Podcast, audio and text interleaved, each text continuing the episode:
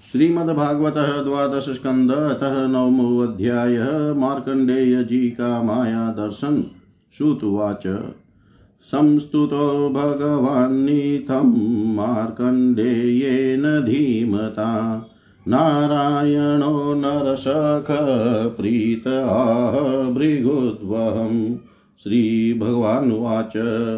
भो भो ब्रह्मशिवर्याशिषेदात्मसमाधिना मयि भक्त्यानपायिन्या तपस्वाध्याय संयमे वयं ते परितुष्टास्म त्वद्बृहद्व्रतचर्यया वरं प्रति च भद्रं ते वरदेशादभीप्सितम् ऋषिरुवाच जितं ते देवदेवेश प्रपन्नातिहराच्युत। वरेणे तावतालं नो यद् भवान् सन्दृश्यत गृहीत्वा जादयो यस्य श्रीमत्पादाब्जदर्शनं। मनसा योगपक्वेन स भवान् मे अक्षगोचर। अथाप्यम्बुजपत्राक्ष पुण्यश्लोकशिखामणि द्रक्ष्यै मायामयया लोक सपालो वेदसद्भिदां श्रुत्वाच इतीडितोऽर्चितकामं ऋषिणा भगवान् मुने तथेति सस्मयन् प्रागाद्बदर्याश्रममीश्वर तमेव चिन्तयनर्थं ऋषीश्वाश्रमेव स वसनज्ञर्कसोमाम्बुभुवायुवियदात्मसु ध्यायन् सर्वत्र च हरिं भावद्रव्यैरपूजयत् क्वचित् पूजां विशस्मार प्रेमप्रसरसम्प्लुत तस्यैकदा भृगुश्रेष्ठ मुने। उपासीनस्य सन्ध्यायां भ्रमणवायुरभून्महान्। तं चण्डशब्दं समुदीरयन्तं बलाहकान्वभवनकराला। अक्षस्तविष्टामुमुचुस्तडिद्भिः श्वनन्तौचैरभिवर्षधारा ततो व्यदृश्यन्त चतुसमुद्रा शमन्ततक्ष्मातलमाग्रसन्त शमीरवेगोर्भिभिरुग्रनक्रं महाभयावर्तगभीरघोषा अन्तर्बहिश्चाद्भिरति द्युभिखरैः शतह्लादा शतह्लदाभिरुपतापितं जगत्। चतुर्विधं वीक्ष्य सहात्मना मुनिर्जलाप्लुतां क्ष्मां विमना समत्रसत्। तस्यैवमुद्वीक्षतौर्मिभीषण प्रभञ्जनाघोर्णितवार्महार्णव आपूर्यमाणो वरसद्भिरम्बुदै क्षमामप्यब्धाद्विपवसाद्रिभिः समम् सक्ष्मान्तरिक्षं सदिवं सभागणम् त्रैलोक्यमाशितसदिगभिराप्लुतं। स एक एवोर्वा स एक एवोर्वरितो महामुनिर्बभ्राम विक्षिप्य जटा जडान्वत श्रुत्रीष्टपरितो मकरे स्तिमिङ्गिलैरूपद्रुतो विचिनभस्वता हत तमस्य पारे पतितो भ्रमन्दिशो न वेद खं गां च परिश्रमेषित।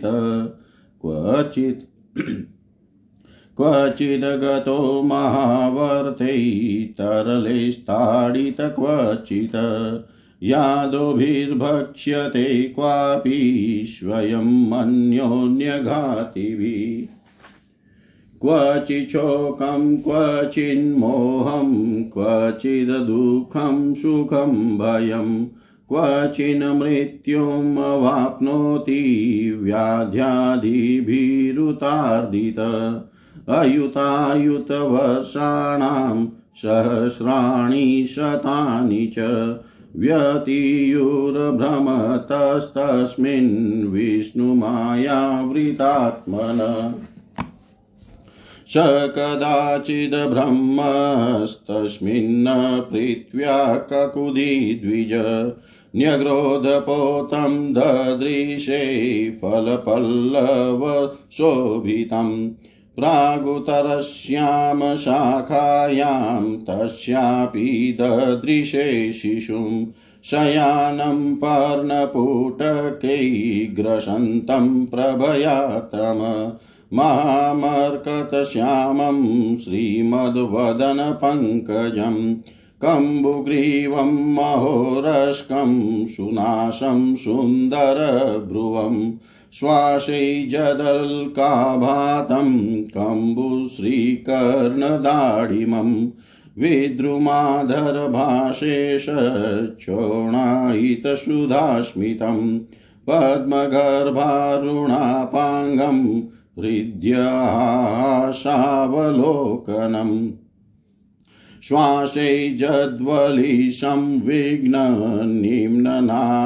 श्वासैजद्वलिसंविघ्ननिम्ननाभिदलोदरं चार्वङ्गुल्भ्य चार्वङ्गुलिभ्यां पाणिभ्यां मुनियचरणाम्बुजं मुखे निधाय विप्रेन्द्रोऽध्यन्तं वीक्ष्य विस्मित। तदर्शनादवितपरिश्रमो मुदा प्रोतफुल्लहृतपद्मविलोचनाम्बुज।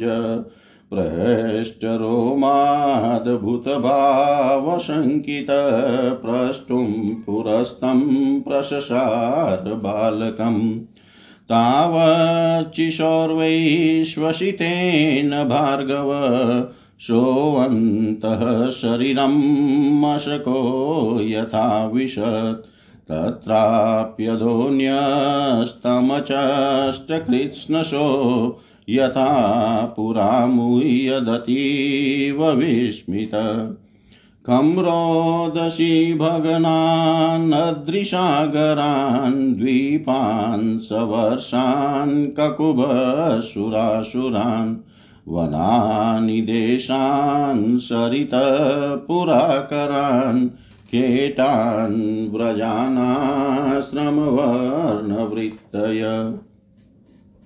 महान्ति भूतान्यत भौतिकान्यशो कालं च नागना, कालं च नानायुगकल्पकल्पनं। यत् किञ्चिदन यत् किञ्चिदन्यद्व्यवहारकारणं ददर्श विश्वं सदिवावभाषितम्। हिमालयं पुष्पवहां च तां नदीं निजाश्रमं तत्र ऋषिणः पश्यत। विश्वं विपश्यन् च वसिताचिशोर्वै बहिर्निरस्तोऽन्यपतलयाब्धौ। तस्मिन् पृथिव्याः ककुदी प्ररूढं वटं च तत्पार्णपुटे शयानं तोकं च तत्प्रेम सुधास्मितेन निरीक्षितोपाङ्गनिरीक्षणेन।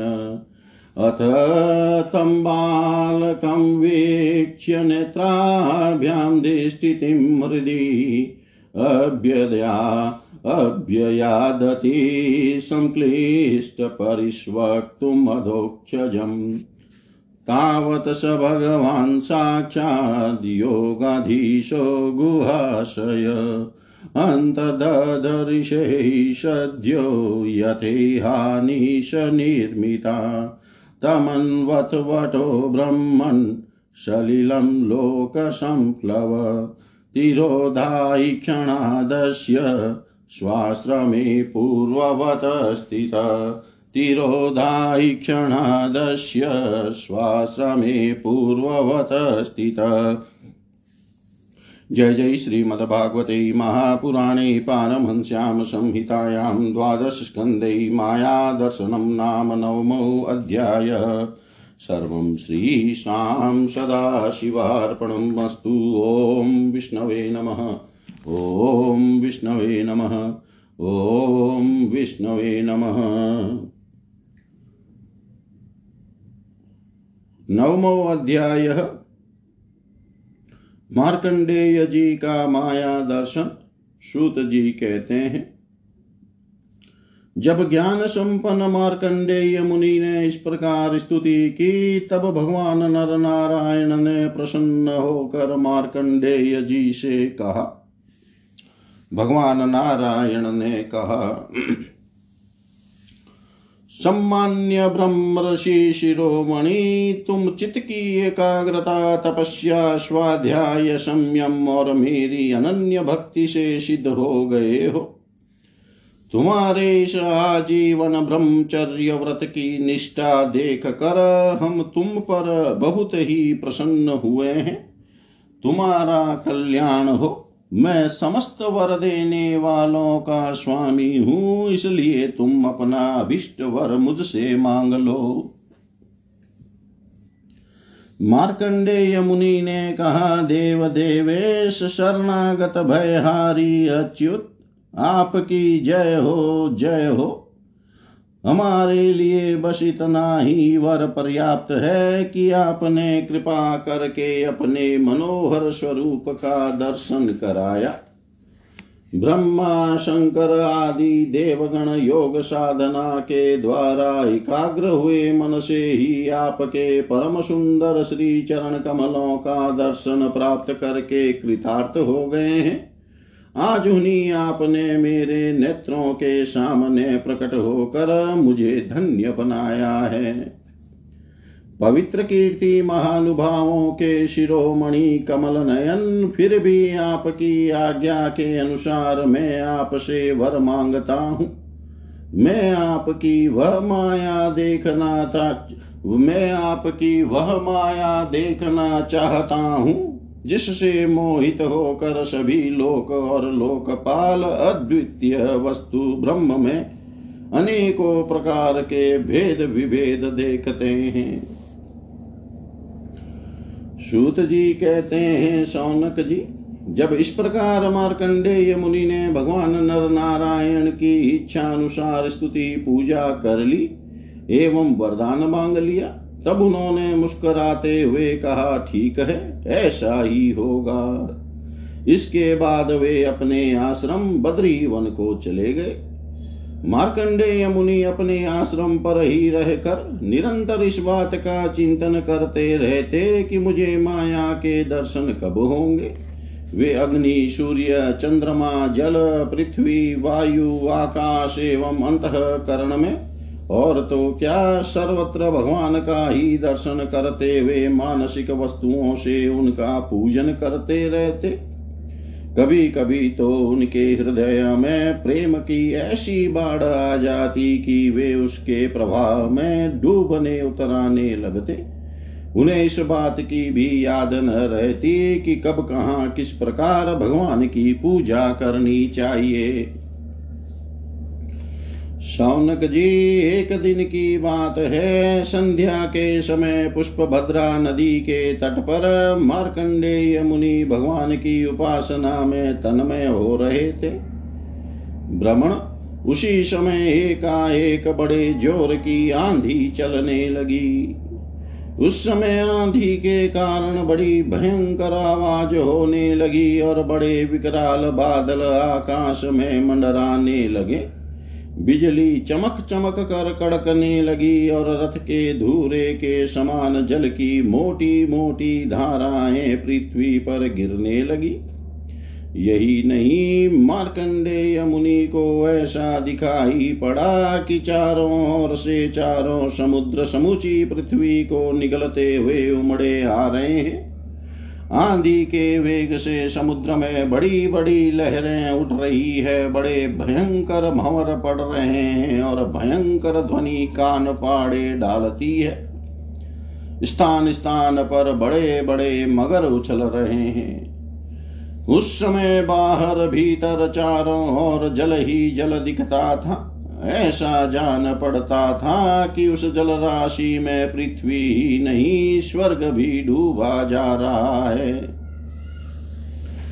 ऊपर से बड़े वेग से आंधी चल रही है और बिजली चमक रही है, जिससे संपूर्ण जगत संतप्त हो रहा है। जब मार्कंडेय मुनि ने देखा कि इस जल प्रलय से सारी पृथ्वी डूब गई है उद्भिज स्वेदज अंडज और जरायुज, चारों प्रकार के प्राणी तथा स्वयं वे भी अत्यंत व्याकुल हो रहे हैं। तब वे उदास हो गए और साथ ही अत्यंत भयभीत भी। उनके सामने ही प्रलय समुद्र में भयंकर लहरें उठ रही थी। आंधी के वेग से जल राशि उछल रही थी और प्रलय कालीन बादल बरस बरस कर समुद्र को और भी भरते जा रहे थे। उन्होंने देखा कि समुद्र ने द्वीप, वर्ष और पर्वतों के साथ सारी पृथ्वी को डुबो दिया। पृथ्वी, अंतरिक्ष, स्वर्ग, ज्योतिर्मंडल, ग्रह, नक्षत्र एवं तारों का समूह और दिशाओं के साथ तीनों लोक जल में डूब गए। बस उस समय एकमात्र महामुनि मार्कंडे यही बचे रहे थे, बच रहे थे। उस समय वे पागल और अंधे के समान जटा फैला कर यहाँ से वहाँ और वहाँ से यहाँ भाग भाग कर अपने प्राण बचाने की चेष्टा कर रहे थे। वे भूख प्यास से व्याकुल हो रहे थे। किसी और बड़े बड़े मगर तो किसी और बड़े बड़े तिमिंगिल मच उन पर टूट पड़ते। किसी और से हवा का झोंका आता तो किसी और से लहरों के थपेड़े उन्हें घायल कर देते। इस प्रकार इधर उधर भटकते भटकते वे अपार ज्ञानांधकार में पड़ गए, बेहोश हो गए और इतने थक गए कि उन्हें पृथ्वी और आकाश का भी ज्ञान न रहा। वे कभी बड़े भारी भंवर में पड़ जाते, कभी तरल तरंगों की चोट से चंचल हो उठते। जब कभी जल जंतु आपस में एक दूसरे पर आक्रमण करते, तब ये अचानक ही उनके शिकार बन जाते। कहीं शोकग्रस्त हो जाते तो कहीं मोहग्रस्त। कभी दुख ही दुख के निमित्त आते तो कभी तनिक सुख भी मिल जाता। कभी भयभीत तो होते, कभी मर जाते तो कभी तरह तरह के रोग उन्हें सताने लगते। इस प्रकार मार्कंडेय मुनि विष्णु भगवान की माया के चक्कर में मोहित हो रहे थे। उस प्रलय काल के समुद्र में भटकते भटकते उन्हें सैकड़ों, हज़ारों ही नहीं, लाखों करोड़ों वर्ष बीत गए। सौनक जी मार्कंडेय मुनि इसी प्रकार प्रलय के जल में बहुत समय तक भटकते रहे। एक बार उन्होंने पृथ्वी के एक टीले पर एक छोटा सा बरगद का पेड़ देखा। उसमें हरे हरे पत्ते और लाल लाल फल शोभायमान हो रहे थे। बरगद के पेड़ में ईशान कोण पर एक डाल थी। उसमें एक पत्तों का दोना सा बन गया था। उसी पर एक बड़ा ही सुंदर नन्ना सा शिशु लेट रहा था। उसके शरीर में ऐसी उज्जवल छटा छिटक रही थी जिससे आस पास का अंधेरा दूर हो रहा था। वह शिशु मरकत मणि के समान सांवल सांवल, सांवला था। मुख कमल पर सारा सौंदर्य फूटा पड़ता था। गर्दन शंख के समान उतार चढ़ाव वाली थी, छाती चौड़ी थी। तोते की चौंच के समान सुंदर नासिका और भौहें बड़ी मनोहर थी। काली काली घुंघराली अलके कपोलों पर लटक रही थी और श्वास लगने से कभी कभी हिल भी जाती थी। शंख के समान घुमावदार कानों में अनार के लाल लाल फूल शोभायमान हो रहे थे। मूँगे के समान लाल लाल होठों की कांति से उनकी सुधामयी श्वेत मुस्कान कुछ लाली माँ मिश्रित हो गई थी। नेत्रों के कोने कमल के भीतरी भाग के समान तनिक लाल लाल थे। मुस्कान और चितवन बरबस हृदय को पकड़ लेती थी। बड़ी गंभीर नाभि थी। छोटी सी तौंद पीपल के पत्ते के समान जान पड़ती और श्वास लेने के समय उस पर पड़ी हुई बलें तथा नाभि भी हिल जाया करती थी। नन्हे नन्हे हाथों में बड़ी सुंदर सुंदर अंगुलियाँ थी। वह शिशु अपने दोनों कर कमलों से एक चरण कमल को मुख में डालकर चूस रहा था। मार्कंडेय मुनि यह दिव्य दृश्य देख कर अत्यंत विस्मित हो गए। सौनक जी, उस दिव्य शिशु को देखते ही मार्कंडेय मुनि की सारी थकावट जाती रही। आनंद से उनके हृदय कमल और नेत्र कमल खिल गए। शरीर पुलकित हो गया। उन्हें नन्हे से शिशु के इस अद्भुत भाव को देख कर उनके मन में तरह तरह की शंकाएँ, यह कौन है इत्यादि आने लगी और वे उस शिशु से ये बातें पूछने के लिए उसके सामने सरक गए। अभी मार्कंडेय जी पहुँच भी न पाए थे कि उस शिशु के श्वास के साथ उसके शरीर के भीतर उसी प्रकार घुस गए। जैसे कोई मच्छर किसी के पेट में चला जाए। उस शिशु के पेट में जाकर उन्होंने सबकी, सब वही सृष्टि देखी जैसी प्रलय के पहले उन्होंने देखी थी। वे वह सब विचित्र दृश्य देख कर आश्चर्यचकित तो हो गए। वे मोहवश कुछ सोच विचार भी न सके।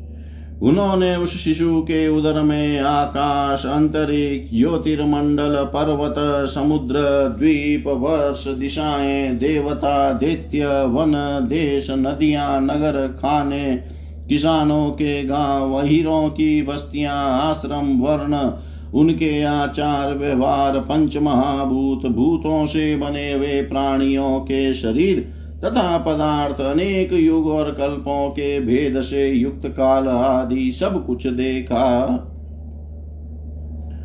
केवल इतना ही नहीं, जिन देशों, वस्तुओं और कालों के द्वारा जगत का व्यवहार संपन्न होता है, वह सब कुछ वहाँ विद्यमान था। कहाँ तक कहें, यह संपूर्ण विश्व न होने पर भी वहाँ सत्य के समान प्रतीत होते देखा। हिमालय पर्वत, वही पुष्प भद्रा नदी, उसके तट पर अपना आश्रम और वहाँ रहने वाले ऋषियों को भी मार्कंडेय जी ने प्रत्यक्ष ही देखा। इस प्रकार संपूर्ण विश्व को देखते देखते ही वे उस दिव्य शिशु के श्वास के द्वारा ही बाहर आ गए और फिर प्रलय कालीन समुद्र में गिर पड़े। अब फिर उन्होंने देखा कि समुद्र के बीच में पृथ्वी के टीले पर वही बरगद का पेड़ ज्यो का त्यों विद्यमान है, और उसके पत्ते के दोने में वही शिशु सोया हुआ है। उसके अधरों पर प्रेमामृत से परिपूर्ण मंद मंद मुस्कान है, और अपनी प्रेम पूर्ण चितवन से वह मार्कंडेय जी की ओर देख रहा है। अब मार्कंडेय मुनि इंद्रियातीत भगवान को जो शिशु के रूप में क्रीड़ा कर रहे थे, और नेत्रों के मार्ग से पहले ही हृदय में विराजमान हो चुके थे, आलिंगन करने के लिए बड़े श्रम और कठिनाई से आगे बढ़े। परंतु शौनक जी, भगवान केवल योगियों के ही नहीं, स्वयं योग के भी स्वामी और सबके हृदय में छिपे रहने वाले हैं। अभी मार्कंडेय मुनि उनके पास पहुँच भी न पाए थे कि वे तुरंत अंतर्धान हो गए। ठीक वैसे ही जैसे अभागे और असमर्थ पुरुषों के परिश्रम का पता नहीं चलता कि वह फल दिए बिना ही क्या हो गया? सौनक जी, उस शिशु के अंतर्धान होते ही वह बरगद का वृक्ष तथा प्रलय कालीन दृश्य एवं जल भी तत्काल लीन हो गया और मार्कंडेय मुनि ने देखा कि मैं तो पहले के समान ही अपने आश्रम में बैठा हुआ हूँ। जय जय श्रीमद्भागवते महापुराणे पारमहंस्यां संहितायां द्वादशस्कन्धे मायादर्शनं नाम नवमोऽध्यायः सर्वं श्रीशां सदाशिवार्पणम् ॐ विष्णवे नमः, ॐ विष्णवे नमः, ॐ विष्णवे नमः। श्रीमद्भागवत द्वादशस्कन्धतः दशमोऽध्याय मार्कण्डेय जी को भगवान शंकर का वरदान श्रुतुवाच स एवमनुभूयेदं नारायणविनिर्मितं वैभवं योगमायायास्तमेव शरणं ययौ। मार्कण्डेय उवाच, प्रपन्नौ अस्यङ्घ्रिमूलं ते प्रपन्नाभयदं हरे। यन्माययापि विबुधा मुयन्ति ज्ञानकाशया। श्रुत्वाच तमेवं तमेवं निवृतात्मानं वृषेण दिवि पर्यटन्। रुद्राण्या भगवान् रुद्रो ददश स्वगणैर्वृत अथो मातं ऋषिं वीक्ष्य गिरिशं समभाषत। पश्येमं भगवन् विप्रं निवृतात्मेन्द्रियाशयम् निवृतो दजश्रव्रातं वातापायै यथार्णवं कुर्वस्य तपसः साक्षात् संसिद्धिं सिद्धिदो भवान्। श्रीभगवानुवाच। नैवेच्छत्याशिष क्वापि ब्रह्मसि मोक्षमप्युत। भक्तिं परां भगवती लब्धवान् पुरुषे अव्यये। अथापि संवदिष्यामो भवान्येतेन साधुना। अयं हि परमो लोभो, अयं हि परमो लाभो साधु समागम। श्रुत्वाच। इत्युक्त्वा तमुपेयाय भगवान् स शतां गति। ईशानः सर्वविद्यानाम् ईश्वरः सर्वदेहिनां। तयोरागमनं तयोरागमनं साक्षादीशयोर्जगदात्मनो न वेदरुदधिवृत्तिरात्मानं विश्वमेव च।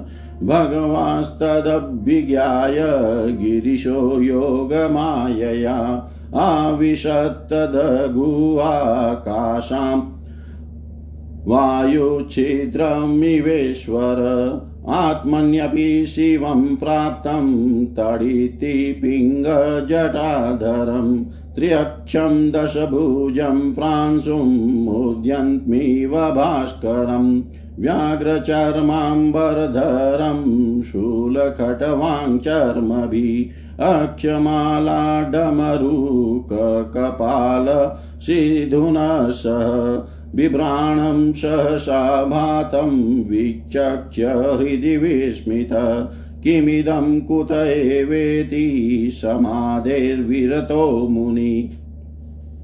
नेत्रे उन्मील्य ददृशे सगणं सोमयागतं रुद्रं त्रिलोकेकगुरुं ननाम शिरसा मुनि तस्मै स पर्यां व्यदधात सगणाय सहो मया स्वागता सन्पाद्यार्घ्य गन्धस्रग् स्रग्धूपदीपकै आह चात्मानुभावेन पूर्णकामस्य ते विभो। करवाम किमिशान येनेदं निर्वृतं जगत्। नमः शिवाय शान्ताय, सत्त्वाय प्रमृडाय च।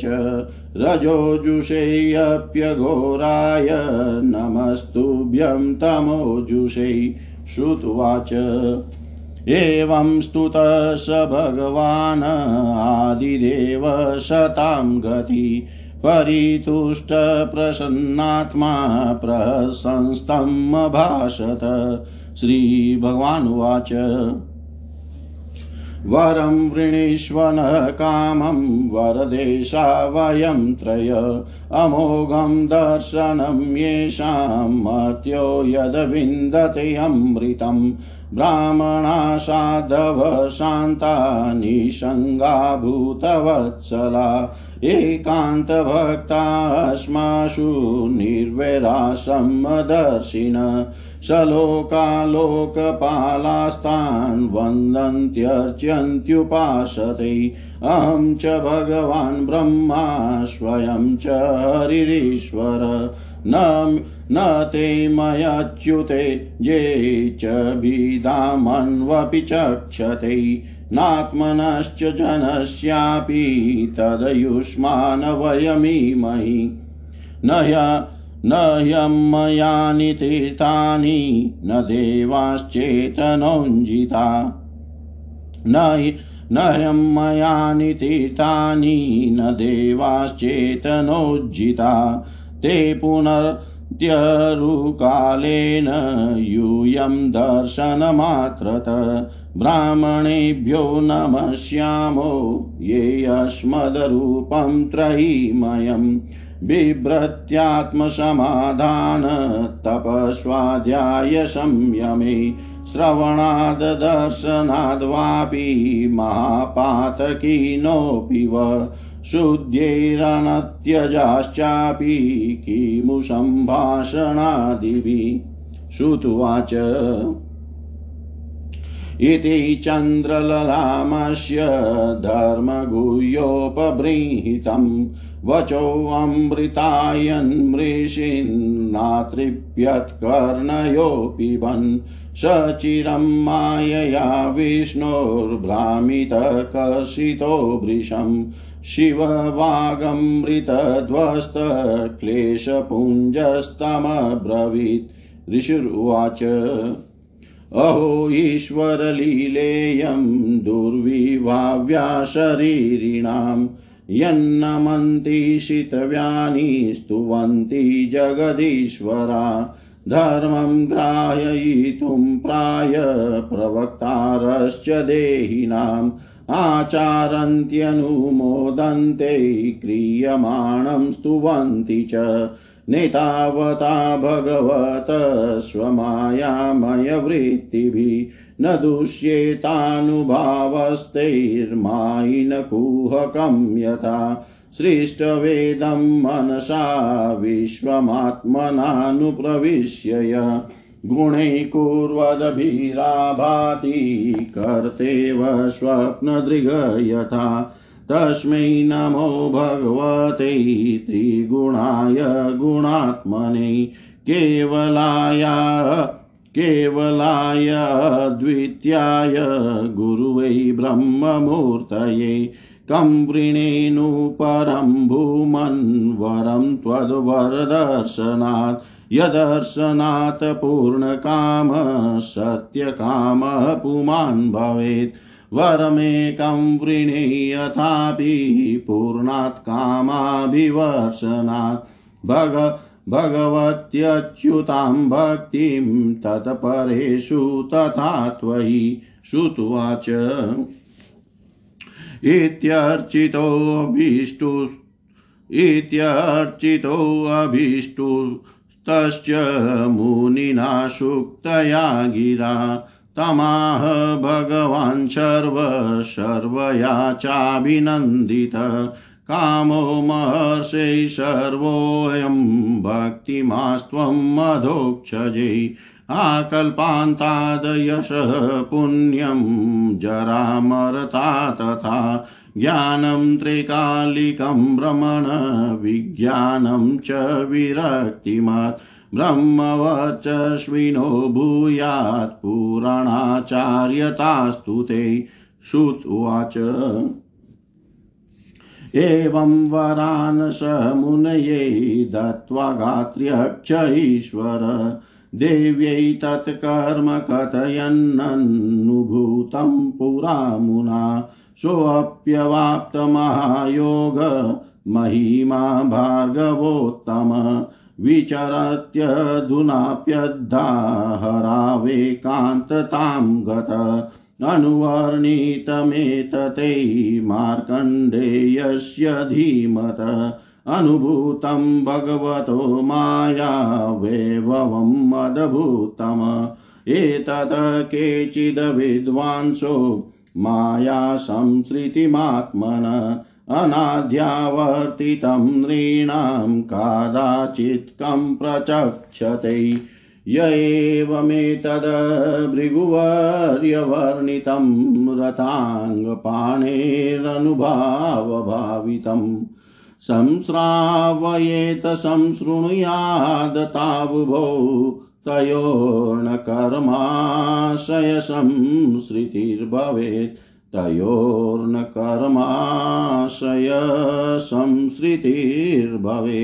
जय जय श्रीमद्भागवते महापुराणे पारमहंस्यां संहितायां द्वादशस्कन्धे दशमोऽध्याय सर्वं श्रीशां सदाशिवार्पणम् ॐ विष्णवे नमः। ॐ विष्णवे नमः। ॐ विष्णवे नमः। दसमो अध्याय मार्कंडेय जी को भगवान शंकर का वरदान सूत जी कहते हैं। शौनकादि ऋषियों मार्कंडेय मुनि ने इस प्रकार नारायण निर्मित योग माया वैभव का अनुभव किया। अब यह निश्चय करके कि इस माया से मुक्त होने के लिए मायापति भगवान की शरण ही एकमात्र उपाय है, उन्हीं के शरण में स्थित हो गए। मार्कंडेय जी ने मन ही मन कहा, प्रभो, आपकी माया वास्तव में प्रतिति मात्र होने पर भी सत्य ज्ञान के समान प्रकाशित होती है। और बड़े बड़े विद्वान भी उसके खेलों में मोहित हो जाते हैं। आपके श्री चरण कमल ही शरणागतों को सब प्रकार से अभय दान करते हैं, इसलिए मैंने उन्हीं की शरण ग्रहण की है। सूत जी कहते हैं, मार्कंडेय जी इस प्रकार शरणागति की भावना में तन्मय हो रहे थे। उसी समय भगवान शंकर, भगवती पार्वती जी के साथ नंदी पर सवार होकर आकाश मार्ग से विचरण करते हुए उधर आ निकले और मार्कंडेय जी को उसी अवस्था में देखा। उनके साथ बहुत से गण भी थे। जब भगवती पार्वती ने मार्कंडेय मुनि को ध्यान की अवस्था में देखा, तब उनका हृदय वात्सल्य स्नेह से उमड़ आया। उन्होंने शंकर जी से कहा, भगवन, तनिक इस ब्राह्मण की ओर तो देखिए। जैसे तूफ़ान शांत हो जाने पर समुद्र की लहरें और मछलियाँ शांत हो जाती है और समुद्र धीर गंभीर हो जाता है, वैसे ही इस ब्राह्मण का शरीर इंद्रिय और अंतकरण शांत हो रहा है। समस्त सिद्धियों के दाता आप ही हैं, इसलिए कृपा करके आप इस ब्राह्मण की तपस्या का प्रत्यक्ष फल दीजिए। भगवान शंकर ने कहा, देवी, ये ब्रह्मर्षि लोक अथवा परलोक की कोई भी वस्तु नहीं चाहते, और तो क्या? इनके मन में कभी मोक्ष की भी आकांक्षा नहीं होती। इसका कारण यह है कि घट घटवासी अविनाशी भगवान के चरण कमलों में इन्हें परम भक्ति प्राप्त हो चुकी है। प्रिय, यद्यपि इन्हें हमारी कोई आवश्यकता नहीं है, फिर भी मैं इनके साथ बातचीत करूँगा, क्योंकि ये महात्मा पुरुष है। जीव मात्र के लिए सबसे बड़े लाभ की बात यही है कि संत पुरुषों का समागम प्राप्त हो। सूत जी कहते हैं, शौनक जी, भगवान शंकर समस्त विद्याओं के प्रवर्तक और सारे प्राणियों के हृदय में विराजमान अंतर्यामी प्रभु है। जगत के जितने भी संत हैं, उनके एकमात्र आश्रय और आदर्श भी वही है। भगवती पार्वती से इस प्रकार कहकर भगवान शंकर मार्कंडेय मुनि के पास गए। उस समय मार्कंडेय मुनि की समस्त मनोवृत्तियाँ भगवत भाव में तन्मय थी। उन्हें अपने शरीर और जगत का बिल्कुल पता न था। इसलिए उस समय वे यह भी न जान सके कि मेरे सामने सारे विश्व के आत्मा स्वयं भगवान गौरी शंकर पधारे हुए हैं। सौनक जी सर्वशक्तिमान भगवान कैलाशपति से यह बात छिपी न रही कि मार्कंडेय मुनि इस समय किस अवस्था में है। इसलिए जैसे वायु अवकाश के स्थान में अनायास ही प्रवेश कर जाती है, वैसे ही वे अपनी योग माया से मार्कंडेय मुनि के हृदय आकाश में प्रवेश कर गए। मार्कंडेय मुनि ने देखा कि उनके हृदय में तो भगवान शंकर के दर्शन हो रहे हैं। शंकर जी के सिर पर बिजली के समान चमकीली, पीली पीली जटाएँ शोभायमान हो रही है। तीन नेत्र हैं और दस भुजाएँ। लंबा तगड़ा शरीर उदय कालीन सूर्य के समान तेजस्वी है। शरीर पर भागंबर धारण किए हुए हैं और हाथों में शूल, खटवांग, ढाल, रुद्राक्ष माला, डमरू, खप्पर, तलवार और धनुष लिए हैं। मार्कंडेय मुनि अपने हृदय में अकस्मात भगवान शंकर का यह रूप देख कर विस्मित हो गए। यह क्या है? कहाँ से आया? इस प्रकार की वृत्तियों का उदय हो जाने से उन्होंने अपनी समाधि खोल दी। जब उन्होंने आँखें खोली, तब देखा कि तीनों लोकों के एकमात्र गुरु भगवान शंकर श्री पार्वती जी तथा अपने गणों के साथ पधारे हुए हैं। उन्होंने उनके चरणों में माथा टेक कर प्रणाम किया। तदनंतर मार्कंडेय मुनि ने स्वागत आसन, पाद्य, अर्घ्य, गंध, पुष्पमाला, धूप और दीप आदि उपचारों से भगवान शंकर, भगवती, पार्वती और उनके गणों की पूजा की। इसके पश्चात मार्कंडेय मुनि उनसे कहने लगे, सर्वव्यापक और सर्वशक्तिमान प्रभो, आप अपनी आत्मानुभूति और महिमा से ही पूर्ण काम है। आपकी शांति और सुख से ही सारे जगत में सुख शांति का विस्तार हो रहा है। ऐसी अवस्था में मैं आपकी क्या सेवा करूँ? मैं आपके त्रिगुणातीत सदा शिव स्वरूप को सत्व गुण से युक्त शांत स्वरूप नमस्कार कर शांत स्वरूप को नमस्कार करता हूँ। मैं आपके रजोगुण युक्त सर्व प्रवर्तक स्वरूप एवं तमोगुण युक्त अघोर स्वरूप को नमस्कार करता हूँ। सूत जी कहते हैं सौनक जी, जब मार्कंडेय मुनि ने संतों के परमाश्रय देवाधिदेव भगवान शंकर की इस प्रकार स्तुति की, तब वे उन पर अत्यंत संतुष्ट हुए और बड़े प्रश्नचित से हँसते हुए कहने लगे। भगवान शंकर ने कहा, मार्कंडेय जी ब्रह्मा विष्णु तथा मैं, हम तीनों ही वरदाताओं के स्वामी हैं। हम लोगों का दर्शन कभी व्यर्थ नहीं जाता। हम लोगों से ही मरणशील मनुष्य भी अमृतत्व की प्राप्ति कर लेता है। इसलिए तुम्हारी जो इच्छा हो, वही वर मुझसे मांग लो। ब्राह्मण स्वभाव से ही परोपकारी शांत चित एवं मनाशक्त होते हैं। वे किसी के साथ वैर भाव नहीं रखते और समदर्शी होने पर भी प्राणियों को, प्राणियों का कष्ट देख कर उसके निवारण के लिए पूरे हृदय से जुट जाते हैं। उनकी सबसे बड़ी विशेषता तो यह होती है कि वे हमारे अनन्य प्रेमी एवं भक्त होते हैं। सारे लोक और लोकपाल ऐसे ब्राह्मणों की वंदना, पूजा और उपासना किया करते हैं। केवल वे ही क्यों? मैं भगवान ब्रह्मा तथा स्वयं साक्षात ईश्वर विष्णु भी उनकी सेवा में संलग्न रहते हैं। ऐसे शांत महापुरुष मुझमें, विष्णु भगवान में, ब्रह्मा में, अपने में और सब जीवों में अणु मात्र भी भेद नहीं देखते। सदा सर्वदा सर्वत्र और सर्वथा एक रस आत्मा का ही दर्शन करते हैं। इसलिए हम तुम्हारे जैसे महात्माओं की स्तुति और सेवा करते हैं। मार्कंडेय जी केवल जल में तीर्थ ही तीर्थ नहीं होते तथा केवल जड़ मूर्तियाँ ही देवता नहीं होती। सबसे बड़े तीर्थ और देवता तो तुम्हारे जैसे संत हैं, क्योंकि वे तीर्थ और देवता बहुत दिनों में पवित्र करते हैं, परंतु तुम लोग दर्शन मात्र से ही पवित्र कर देते हो। क्योंकि वे चित्त की एकाग्रता, तपस्या, स्वाध्याय, धारणा, ध्यान और समाधि के द्वारा हमारे वेदमय शरीर को धारण करते हैं। मार्कंडेय जी बड़े बड़े महापापी और अंत्यज भी तुम्हारे जैसे महापुरुषों के चरित्र श्रवण और दर्शन से ही शुद्ध हो जाते हैं। फिर वे तुम लोगों के संभाषण और सहवास आदि से शुद्ध हो जाएँ, इसमें तो कहना ही क्या है? सूत जी कहते हैं, शौनकादि ऋषियों, चंद्रभूषण भगवान शंकर की एक एक बात धर्म के गुप्ततम रहस्य से परिपूर्ण थी।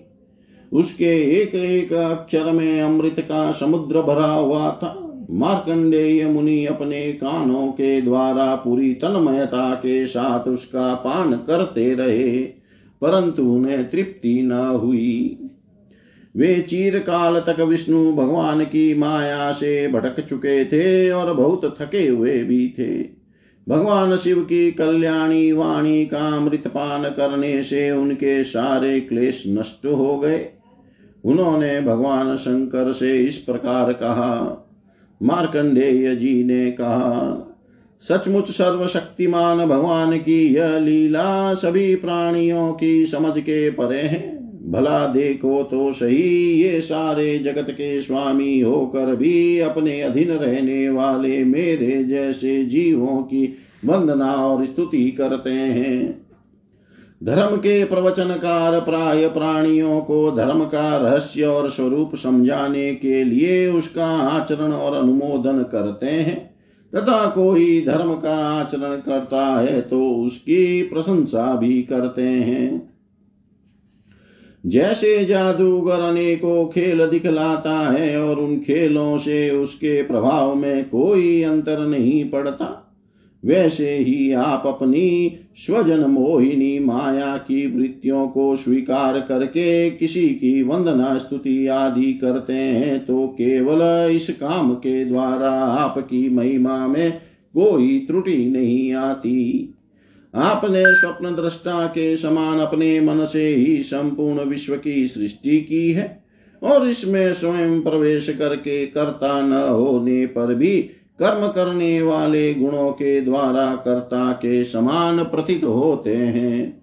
भगवान आप त्रिगुण स्वरूप होने पर भी उनके परे उनकी आत्मा के रूप में स्थित हैं। आप ही समस्त ज्ञान के मूल केवल अद्वितीय ब्रह्म स्वरूप है। मैं आपको नमस्कार करता हूँ। अनंत आपके श्रेष्ठ दर्शन से बढ़कर ऐसी और कौन सी वस्तु है जिसे मैं वरदान के रूप में मांगू?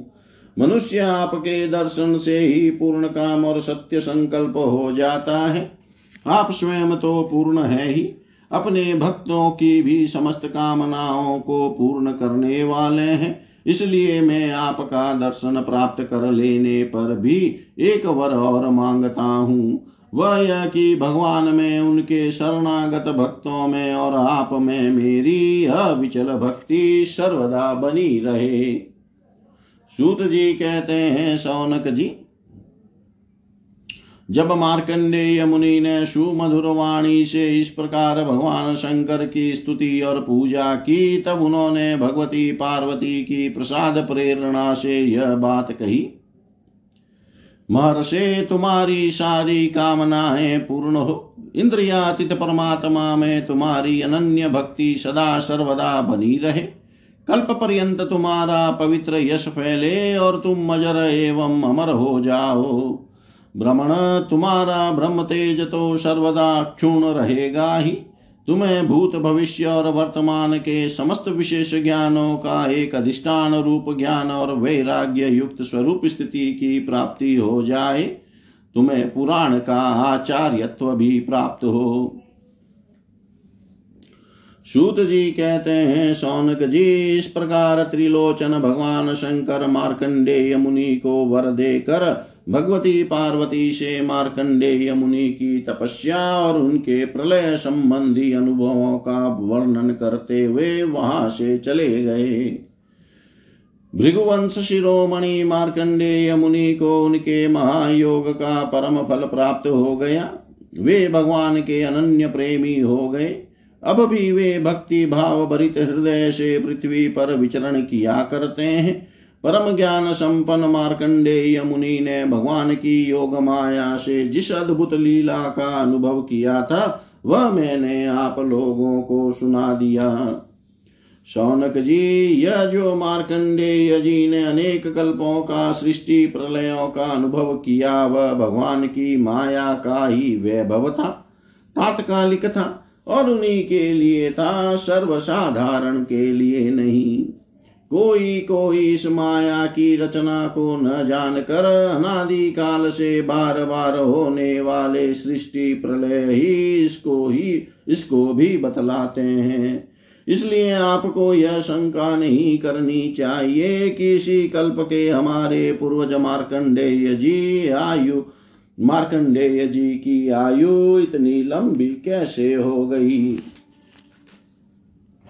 भृगुवंश शिरोमणे मैंने आपको यह जो मार्कंडेय चरित्र सुनाया है, वह भगवान चक्रपाणी के प्रभाव और महिमा से भरपूर है। जो इसका श्रवण एवं कीर्तन करते हैं, वे दोनों ही कर्म वासनाओं के कारण प्राप्त होने वाले आवागमन के चक्कर से सर्वदा के लिए छूट जाते हैं।